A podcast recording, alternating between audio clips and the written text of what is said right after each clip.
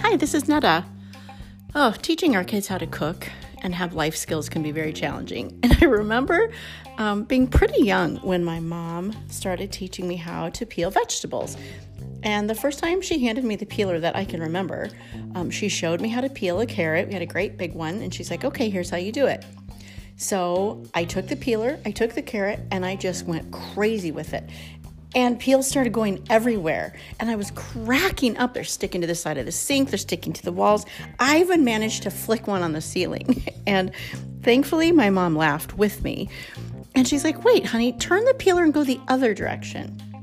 And I tried and it just didn't feel right. And I was like, no, no, no, this works. And I did it some more and I kept flicking them all over the house. finally, my mom goes, okay, it obviously works for you. Can you just calm it down a little and, you know, not get them on the ceiling? And so I did. And I think probably to this day, I still, I still peel a carrot probably the opposite direction that she does. But the point is, I I peel it. Those peels come off, and it works on potatoes and every other thing I have to use a peeler for. But I do it in a completely different way than she did. Neither of them are right or wrong. I've been thinking about this because, oh my goodness, we're so bombarded with information. And my podcast uh, last week, I talked about expectations, but this time I'm talking more about how we want to live up to other people's expectations. You know, some people really get it in their head that there's only one way to peel a carrot. And we can get it in our heads that we're supposed to do it that way. I mean, there's there's books coming out constantly, and there's you know podcasts, and there's websites, and there's just tons of information telling us how our time with Jesus should be, how we should be a Christian, how our Christian marriage should look, how we're supposed to be raising our children and disciplining them, and how we're supposed to serve our community. And here's the ways, da da da da, down the row. And here's how we serve our kids' school. And they're all probably really wonderful ideas, but they're not exactly the way you're supposed to do it or I'm supposed to do it. Those are ideas from people who have experienced something and it's worked for them. It can spur ideas in us, it can spur creativity, but we have to take it to Jesus. We have to take it all to Jesus and go, which of these things applies to me? We cannot let other people's standards for us be our standards. God's word is our standard. Now, I'm not talking about morality and right and wrong. Um, that doesn't change. But how we live out our Christianity day to day can be very specific. I remember years ago when our oldest two daughters were little, we served in a pretty large church. And Pastor Dave there would often say, Excellence honors God and reflects his character. Now, we loved that because Chili and I wanted to do everything with all our heart, soul, mind, and strength to please the Lord. But that got to be really overwhelming to me at some point. Like, I can't. Like, excellence to me was what I compared to everyone else. Excellence to me was being better, like the best. And I thought, I can't be the best in every single area of my life compared to everyone else. Hello? And honestly, I don't remember, excuse me, if it was his wife or himself or someone, I don't know who it was, said to me, no, no, no. Excellence is doing the best you can with what you have. Oh, well, that changed everything for me.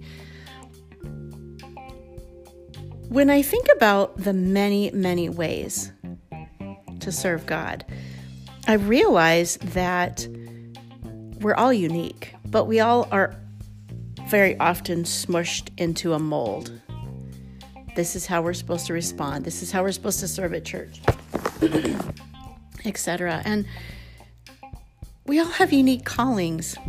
I've been, just to be really honest, I've been going around and around with God, realizing that when He asks me or us as a family to do things, I very often think almost immediately, what are other people going to think? They're going to misunderstand. They're not going to get it. And I'm almost always right. they don't understand. Most of the time, they don't get it. And this morning, as I was just thinking more about the Easter story and Jesus' ministry while he was on earth, I realized, well, nobody got Jesus either. And he did do everything perfectly. He was the epitome of excellence, and they didn't get it.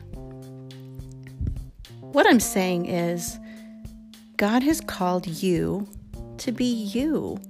And we all know, like, be yourself, you do you. I'm saying you do you the way God created you to do it. Seek wisdom from other people, sure.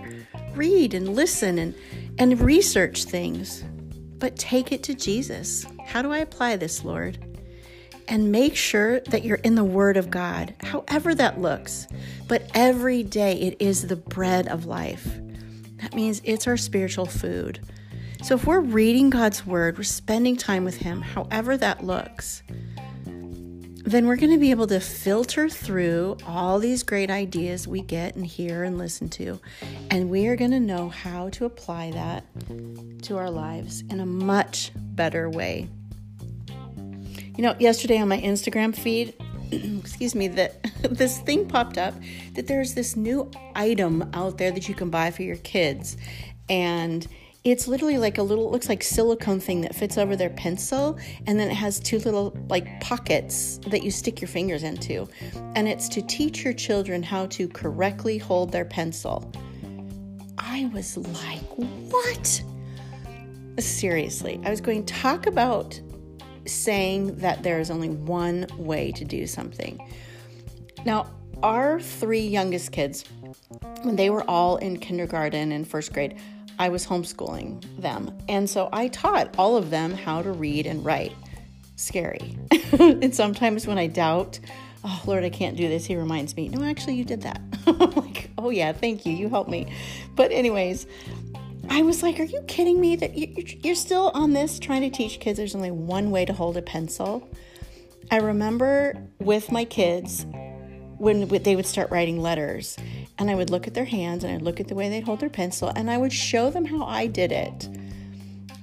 And then they'd go, okay, and they'd do that. And then two seconds later, they'd be holding it a different way.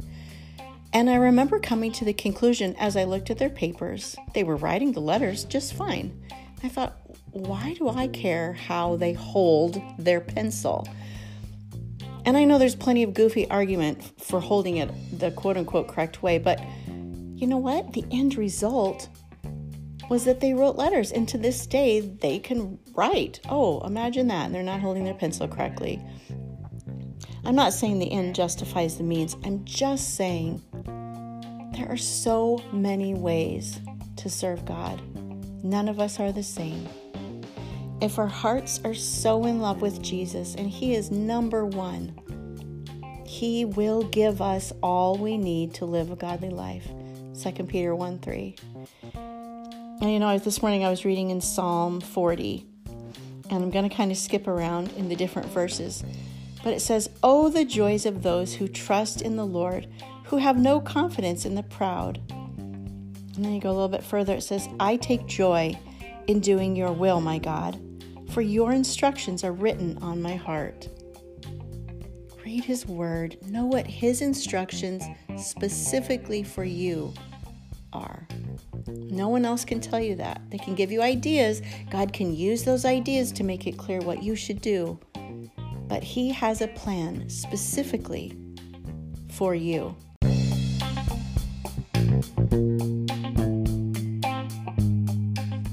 So, who cares how you peel a carrot? As long as it's the one and the way that God says for you to do it. And that is just a little piece of my heart.